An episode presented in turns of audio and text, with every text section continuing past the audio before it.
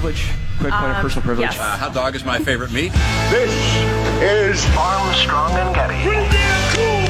The lunacy of this this exercise, you call it uncomfortable clarity. I'm funny how? I mean, funny like I'm a clown. I amuse you. Hey man, all right, go go. I'm ready. He is Armstrong and Getty. You're listening to the best the Armstrong and Getty Show. We were doing Mad Libs last night at bedtime. Got a, got a Mad Libs book, and One of uh, the great pleasures in life. my ki- kids are on a kick with it right now. And um, if you have a seven and nine year old, if you have seven and nine year old boys and you do Mad Libs, every answer, noun, verb, adjective, whatever it is, is going to be flatulence, Feet. butt, or poop related. Booger. Yeah, exactly. It's Oh, the whole thing. And then they laugh till they cry. Oh boy. and you incorporate them into your story. I tell you what, many a highway mile was wiled away during Mad Lib, doing Mad Libs uh, in the car in years past. Good times. Good times. Um, yeah. And there's some pressure on dad to come up with clout. Do you participate or are you merely the, uh, the pivot man, the, we we the take scribe? we take turns. Yeah, excellent. Excellent. Oh, I got three nouns in a row. That sort of thing. I remember that. So I'm trying to focus uh, through my bitter, burning hunger as I'm trying to do the intermittent fasting thing. I've gotten on that bandwagon. My bitter burning hunger. You trend chasers. Uh, we got so many. We were talking about this last week. We got so many texts from people who say they've tried everything. Yeah. and then they tried the, you know, uh, whatever you call it. Different people. Intermittent different- fasting, but it's the only a fairly narrow chunk of the day. Well, the ideal, get down to six hours of the day or so. There are different names, and I guess it's because you claim in your book. Oh boy. So you, you put a different name on it, so Yeah. you got your own book and Oh, whatever. See. But anyway, intermittent fasting is about- periodic eating is what you need to go for. exactly. But uh, so what? What hour window are you going for? Right now? well, see, I'm going to ease into it because the good advice I get is that you narrow it bit by bit by bit. Um, and so, So what are you at right now? I was just gonna, gonna not eat for one Well, hour. why don't you just let me talk? Gonna cut one hour out. why? Why with all these questions? I'll eat for 23 hours, take one hour off. I am now roughly an hour and a half past when I normally have a little something to eat before the show, and my stomach's digesting itself. But I'm told that that, that it doesn't last. You change your patterns Because so, you collapse and you go to the emergency room. Right, exactly. And then the they feed you sweats. IVs, and so then it doesn't matter. All right, so uh, listen. But you won't reveal how many hours you're doing right now because we Oh. got lots of people with the different hours that they. I- I couldn't believe how many texts we got last week because you know we, we bring up the latest diet whatever now and then, but never so many people saying, "Oh yeah, oh my god." Right, right. Yeah, oh, well, I'm no, my high school weight for the first time, and I've done them all. You know that at, sort of thing. At this point, honestly, my idea is, um, and I kind of accidentally have made it into an hour and a half. Um, it's going to be an hour later that I start eating and an hour earlier that I stop eating, or the difficult part, enjoying delicious, delicious wine in the evening. So, um, and the goal for most people is to get it into a six-hour window. well, that's that's Man, like the ultimate. small. That's the I, ultimate. ca- I can't imagine That's ever not being the able. ultimate. There's Well, like certain right. tech CEOs who who every other day they they fast to the point of hallucinations and swear that no, I'm really getting in tune with like okay, let's calm down. But most medical people that I've seen recommend the six hour thing is a And good that's, goal. that's a small window to eat. yes. you know, we get up at oh dark thirty, so not eating till say one p.m. And I have and then to calling it good at seven. Plus, Erg. I, I'm not going to eliminate eating with my family at night, so that's got to be included. That's why you make your window uh, crossover. I got a great uh, we well we got a great note from uh, Craig, uh, the Obamacare lawyer, the healthcare guru, and also a female listener of ours wrote a terrific email that I'll share with you. But um, yeah, she suggests yeah make it overlap dinner so you can have dinner with the family. Plus, you look forward to a nice big meal so you don't feel cheated during the day. And that's uh, those are the words I'm chewing on because I'm not chewing on any food. well, you're looking slimmer. You look a lot slimmer you. Yeah, you 90 minutes slimmer. ago. You know what? I've already lost two grams. Thank you. so, listen, a lot of attention over the w- weekend to the draft of the University, uh, I'm sorry, Colorado State University uh, inclusive language guide. It was a draft that actually came out a while ago, but it came to the fore because one of your Prager University gals uh, made a, a video about it. Um, and it's absolutely astounding how far this stuff is going. The desperate search for things to be offended by on other people's behalf. I mean, down to the minu- minutiae. And the interesting part of this is that uh, Maureen Dowd, who's uh, a, uh, she's a, like a moderate Democrat columnist for the New York Times. Funny, snarky, smart. She wrote a piece that's getting a lot of attention in in the New York Times, a way left paper. "Spare me the purity racket" is her headline. And uh, let's see one of the one of the uh, the key phrases is the progressives are the modern Puritans. The Massachusetts Bay Colony is alive and well on the Potomac and Twitter. And then she relates it to the French Revolution, in which not only words were changed. You can't say this anymore. You have to say this, but they actually changed the systems, the system of months and the system of days and the week. And you had to fall in line with that. Otherwise, your head would go in this direction. Your body would go in that direction thanks to La Guillotine. Um, and, and I can share with you some of her key paragraphs in a little bit, but because it's some dang good writing. And she's saying, all right, look, you people are crazy and you're, you're about you. You're not about what you claim to be about. But getting back briefly to your, uh, Colorado State University speech code, there were a variety of, of things that uh, they didn't ban, but they said to the kids and the, the faculty and the staff, you shouldn't use these. Uh, these phrases. Uh, and one that we've discussed, long time no see, which the guide says is offensive to Asian students. Except that it's not. Freshmen, since the term man excludes other genders. Oof. Handicap parking, the guide says the term generalizes the population. I'm a reasonably intelligent fella. I don't even know what that means. Uh, that's just a. hey, that- quit general, generalizing the population. Where do you get off th- generalizing? Those are just words. Yeah, wow. They, they, they don't mean anything. and you can't use crazy, um, which implies that people experiencing mental health challenges are not normal. There's also the oft discussed uh, part of it that they ended up not including in the final guide, but that you shouldn't use American, the term American, because that excludes people on the continents from other countries and cultures. A Brazilian is an American, so you should use United States students. Or, I'm ah. sorry, United States citizens. Who worries about this stuff? Don't even use the term America. Use United States. That sort of thing. Wasn't that like a Reagan speech? One of the great things about America is that anyone can become an American. Yeah, but what about, what about a Venezuelan?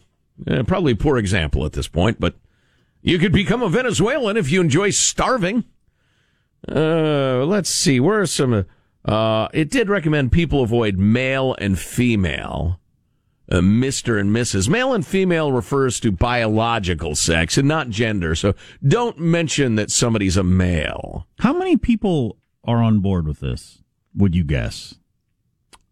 On a college campus, it's a substantial number. For the, Uh, for I the would general population. Well, even on a college campus, I would say it is a large minority, but they are so savage and they, if you, if you frame a debate in, if you're with me, you're a good person. And if you're against me, you're a racist and probably a rapist and a racist rapist. Um, then people are terrified to speak out against you. So it's the framing of it every bit as much as the opinion. But in the general population, oh no, it's not not a lot. But everybody's digits. cowed. Mm, I'd say uh, more, but you know, I Really? could be I could be Wow. wrong. Oh yeah, I think there's a solid fifteen percent, twenty percent. you would have a maybe giant swath of the country where there wouldn't be 1% in the state. Right. Many states. But your hyperpopulated blue states. Yeah, I don't know. People are at least terrified to say they're against it, so it's tough to get a uh, a sense of that. Um, anyway, the reason you don't use male and female is in terms of communications methods, we rarely need to identify or know a person's biological sex and are often referring to gender. Then, of course, they get into the 57 different pronouns you're supposed to memorize for people. Um,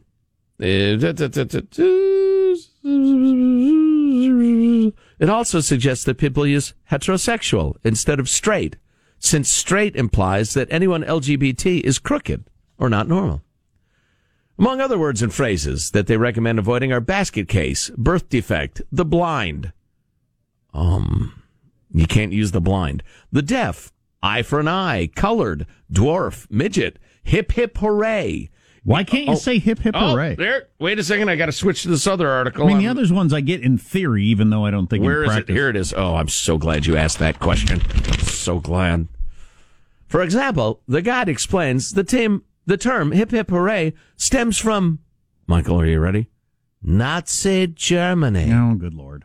Nazi Germany. That's right. Hip hip hooray is a Nazi slogan, Jack. See, Have you ever said hip hip hooray? But this is- Have you? This is what I always wonder about any of this stuff. If the person saying it and everyone hearing it is unaware of the origin of the song God Bless America by Kate Smith or anything like that, if nobody's aware of it, it, it really is the tree falling in a forest question. Said the Nazi. It is this, exactly the same thing as if a tree falls in a forest. If nobody's aware of the origin, was any harm done? Says the Nazi. Nazi Germany. So So now Joe's going, Nazi says what?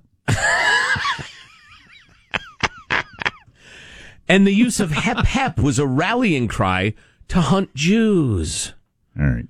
Now, says this one person who's obviously a racist himself, to suggest that everyone, everyone on campus is offended by the same words, I think is naive. If someone's offended by something, just say so. We don't need to be preemptively telling students to self-center. You know- or self-censor, I'm you know, sorry. You know what part of this might be is the other studies we've been talking about, how college kids do so much less schoolwork and spend so much time less time in class. Right. And then so uh, and and fewer of them have jobs. So you don't have a job, you don't go to class and you don't study.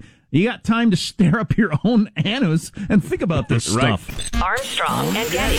You're listening to the best of the Armstrong and Getty Show. Armstrong and Getty. This is the best of Armstrong and Getty. When are we in our best moods? Right after my first glass of wine. That's pretty close to right. It doesn't mention wine. Oh, I wine, promise you it's right. But the time of day is probably right. 11 a.m. We're we're at our happiest between six and nine p.m. on weekdays. I, I- I would agree. What is going on between six and nine p.m. Hmm. for most people?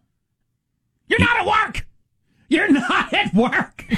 Eating, perhaps drinking, and family. You're not at work anymore. The people you love. For most people, six o'clock is when you are farthest away from the next time you have to work. Exactly. Mm, well said. On the weekends, we uh, start being our happiest around eleven. You know why? Because they didn't have to work that day. Why are you why are you so angry about being happy? Well, it's just so obvious what's going on here. Right, sure. And they don't point it out in this article. People are happiest during the times when they don't have to work. That's funny. What are things that lift our uh, mood? Here are the top 10. Number one, uh, you're supposed to start at the bottom, right? And count up. Right. Great Scott, man, that was a near fatal error.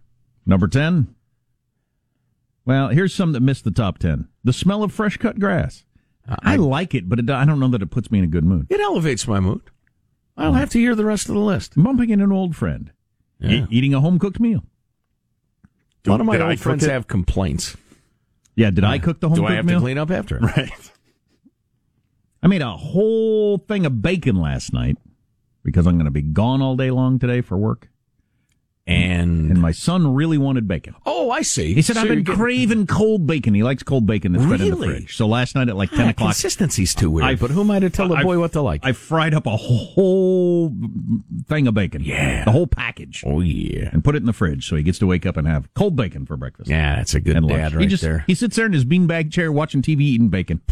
That's a life right there. That'd make me happy. Got the world beat. he does. Um, but Winning. Um, so anyway, here's your top 10. Put you in good mood. Number 10, having a snack. I'm doing that right now. Made me happier having a snack. Number 9, flowers in bloom. I like them all right. Doesn't change my mood any. Uh, number 8, sounds of bird chirping. Shut up! Oh wow! I tweeted about this. I went out to have a cup of coffee Saturday morning, uh, listening to the birds a chirping, Whippoorwill, whippoorwill. and that's when my neighbors had their gardeners over, who weed whacked for ten minutes and then blew for like twenty. Does this guy get paid per like square cubic foot of air or however you measure it? Just the blowing went on and on and on. sound. Oh man, I, I wanted to commit an act of violence. Uh, Glad I didn't. puts us in- I mean, Rand Paul's neighbor might over lawn care, but I'm not. That was a bird right there. Whippoorwill, look up here. Number seven, good weather on the weekend. Number six, getting a hug. Yeah, that's nice. Number five, finding money in your pocket.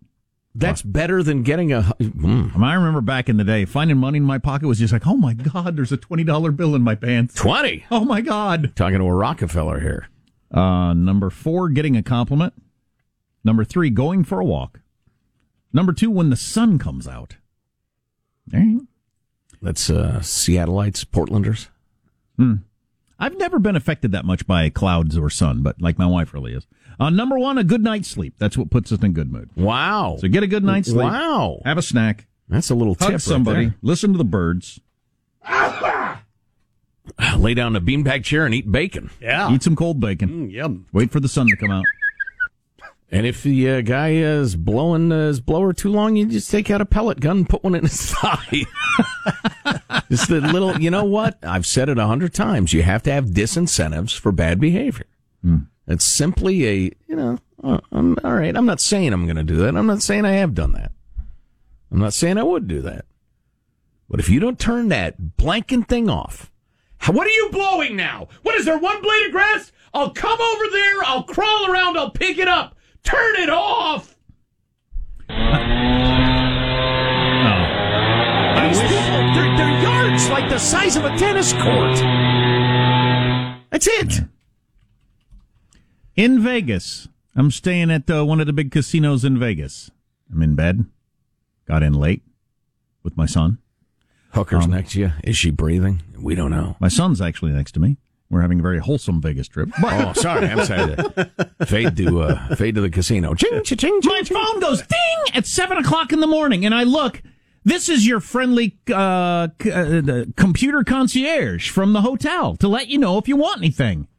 I left them the worst review you could possibly get. You're you're waking people up at seven o'clock in the morning in Las Vegas. Yes. To ask them if they want anything. Yes. Anything You're before you go to bed? crazy. You're crazy. Exactly.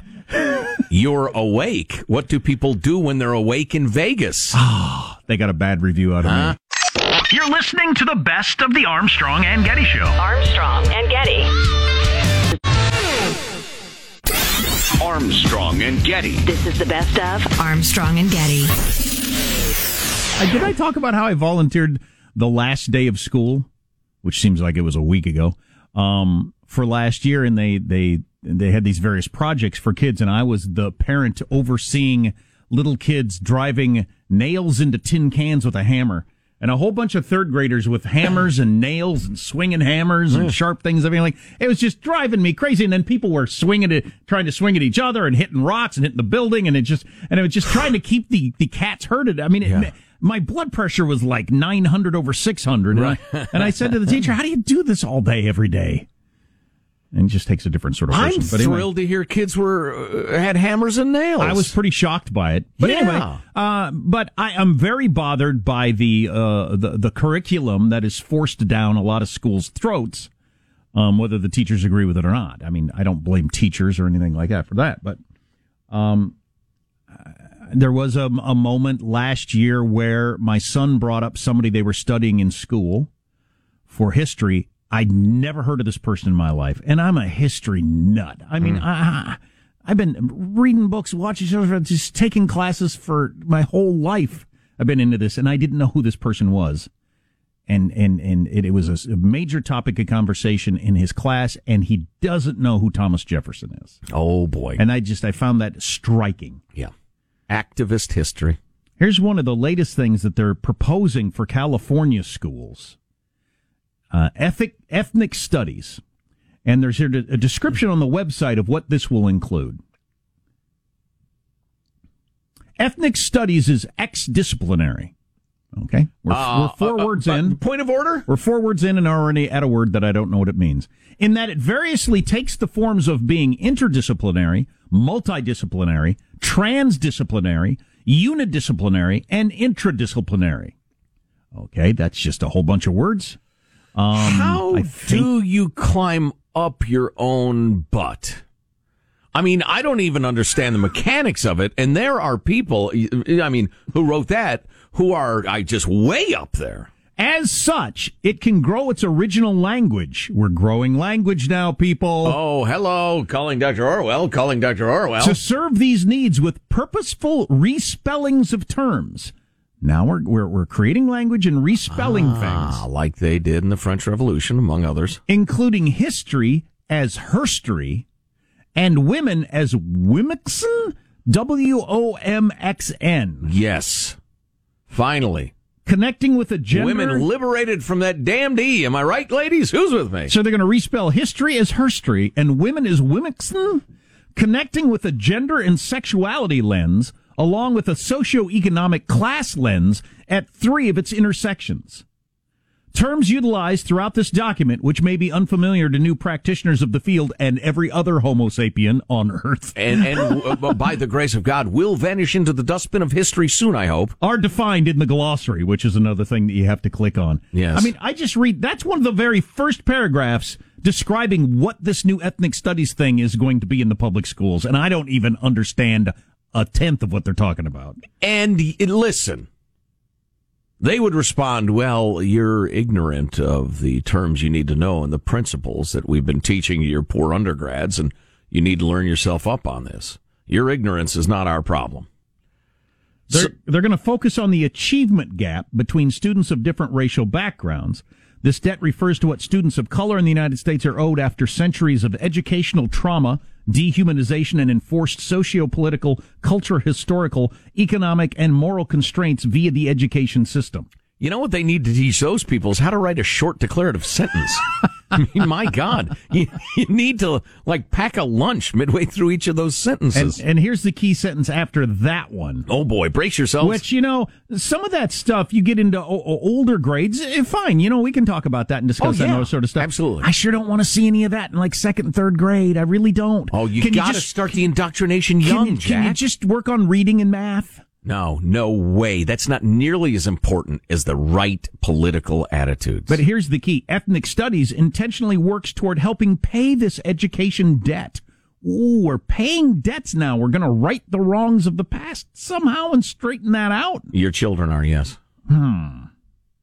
So, listen, I have a little more of the uh, ethnic the studies has created a space for all students to learn about and analyze their identities and herstories H X R S T O R I E S. Somebody's going to tell me how to pronounce that so yeah. I can mock it. And I'll be mocking it. Read this piece uh, in the uh, Wall Street Journal by Williamson Evers. Evers. Why does everybody have a cooler name than me? Williamson. Wow. Um, California's uh, education department has issued a an ethnic studies model curriculum and is soliciting public comments the uh, this mandated guide, the legislature of Cal Unicornia passed this garbage. It's mandated now. Um, written by an advisory board of teachers, academics, and bureaucrats. It's as bad as you imagine, writes old uh, Mr. Evans. Ethnic studies is described in the document as the interdisciplinary study of race, ethnicity, and indigeneity. That would be your indigenous people, I guess with an emphasis on experiences of people of color in the United States. But that's not all it is. It is the study of intersectional and ancestral roots, coloniality, hegemony, hegemony in a dignified world where many worlds fit for present and future generations. It is the ex-disciplinary, loving, and critical praxis of holistic humanity instead of how to spell. You know, you know, Tell me that, that I'm not overreacting or I am overreacting by boiling it down to this.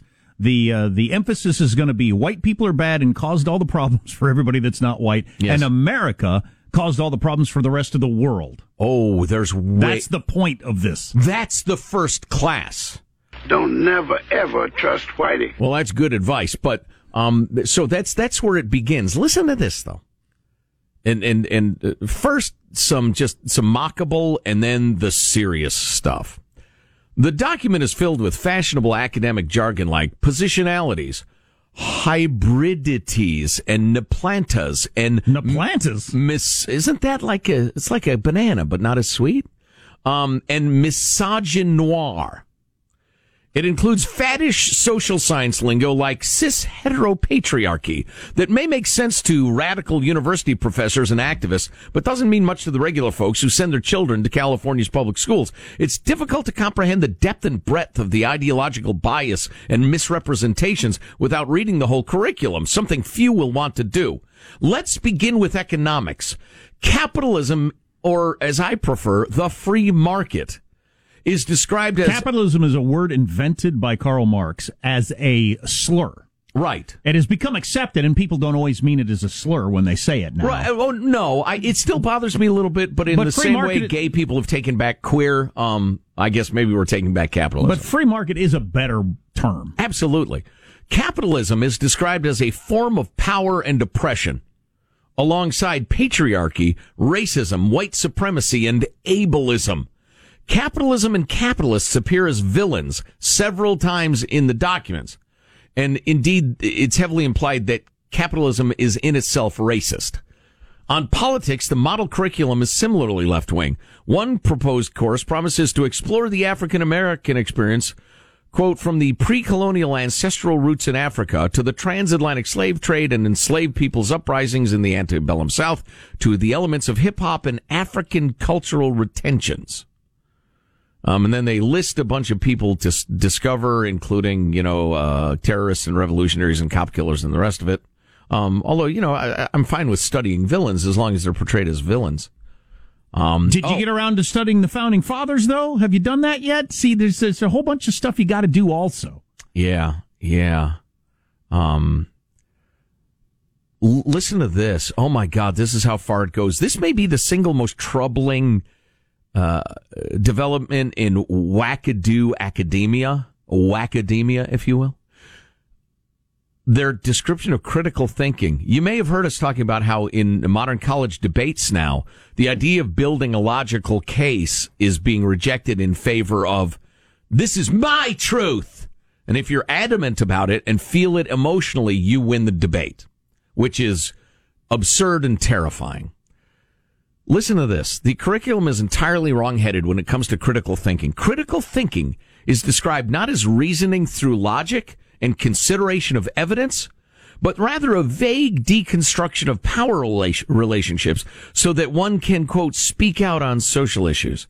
Thinking critically, quote, requires individuals to evaluate phenomenon through the lens of systems, the rules within those systems, who wields power within systems, and the impact of that power on the relationships between people existing within symptoms. In other words, you can reject that which is plainly true if you don't like the people who came up with it.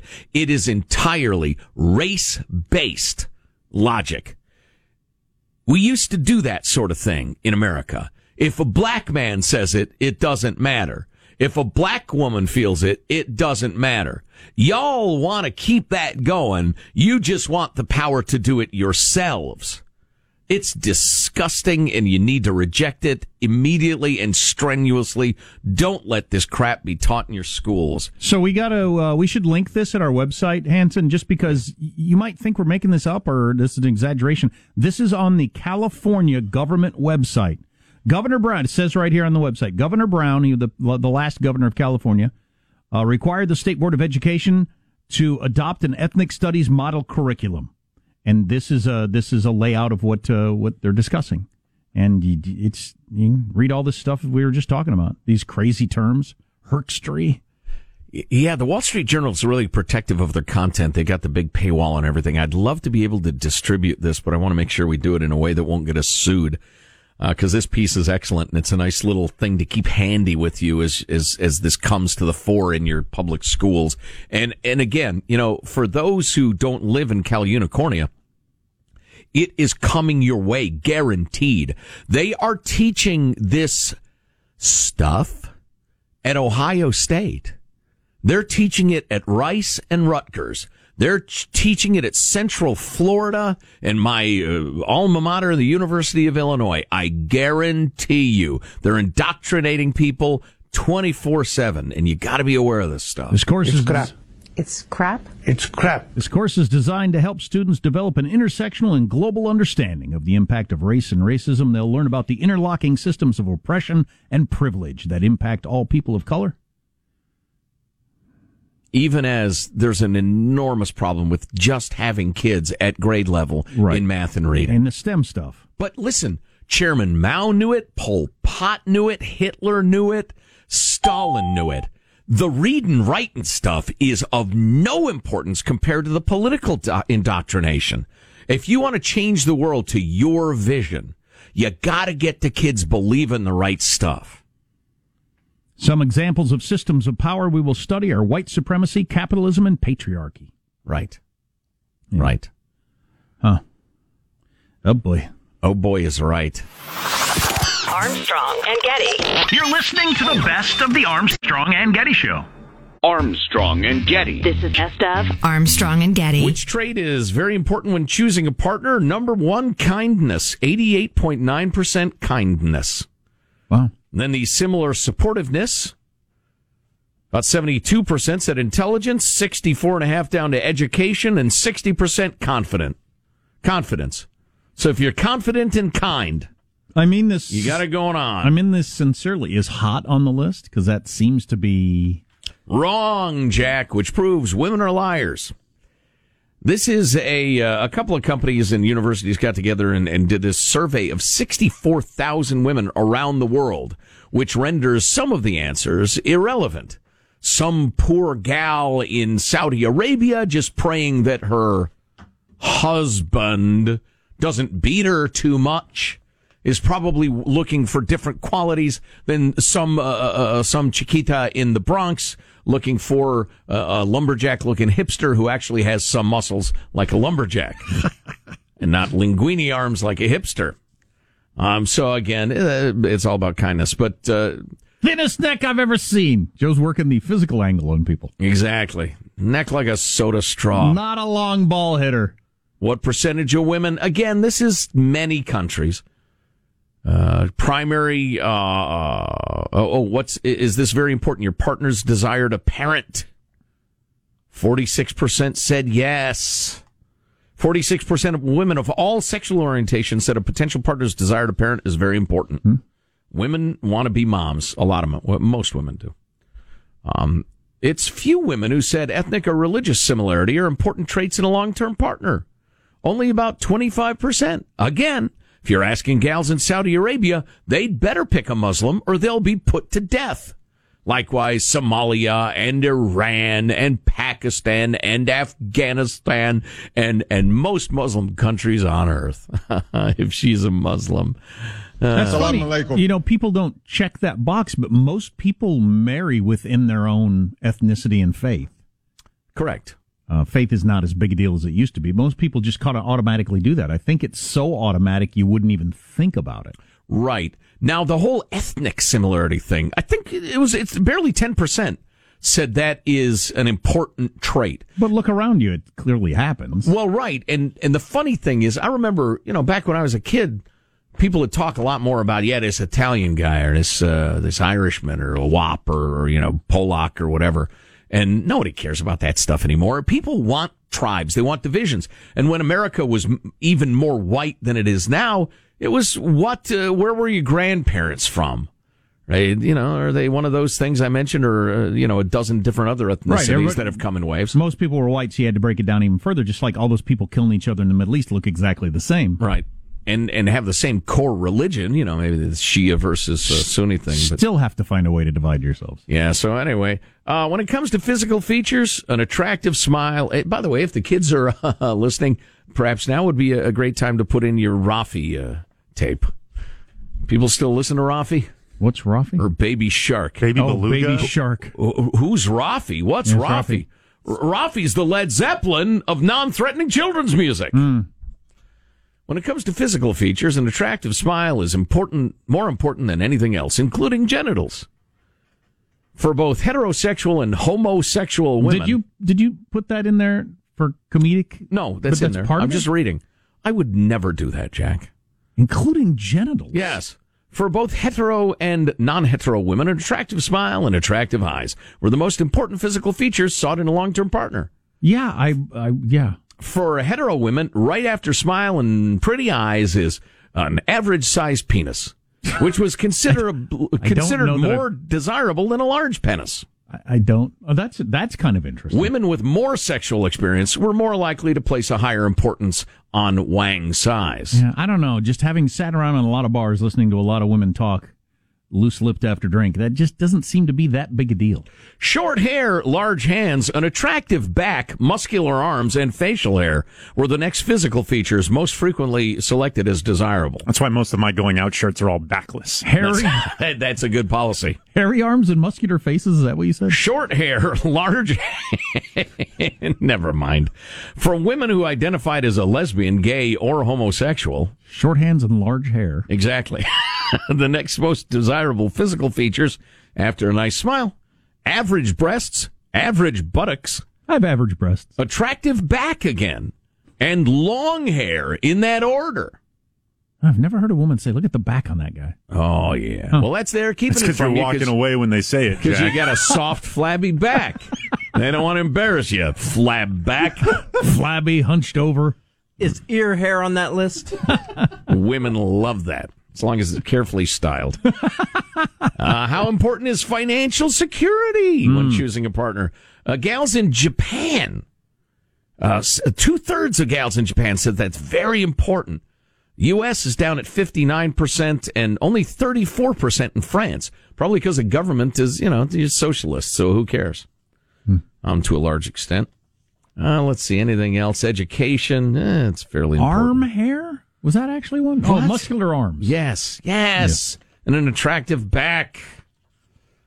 That's, you and your backless shirts. Oh, that's great. Sometimes the dress codes, the bouncers give me a hard time, but I can usually work my way past that. You Yeah. you wear more halter tops than most guys do, I say no. This is cla- this costs two hundred dollars. right? It's just a front with like a spaghetti strap around the neck. It's your opinion. You have no culture, sir. to show off your back. Everybody's wearing this in Paris idiot. Armstrong and Getty. You're listening to the best of the Armstrong and Getty Show.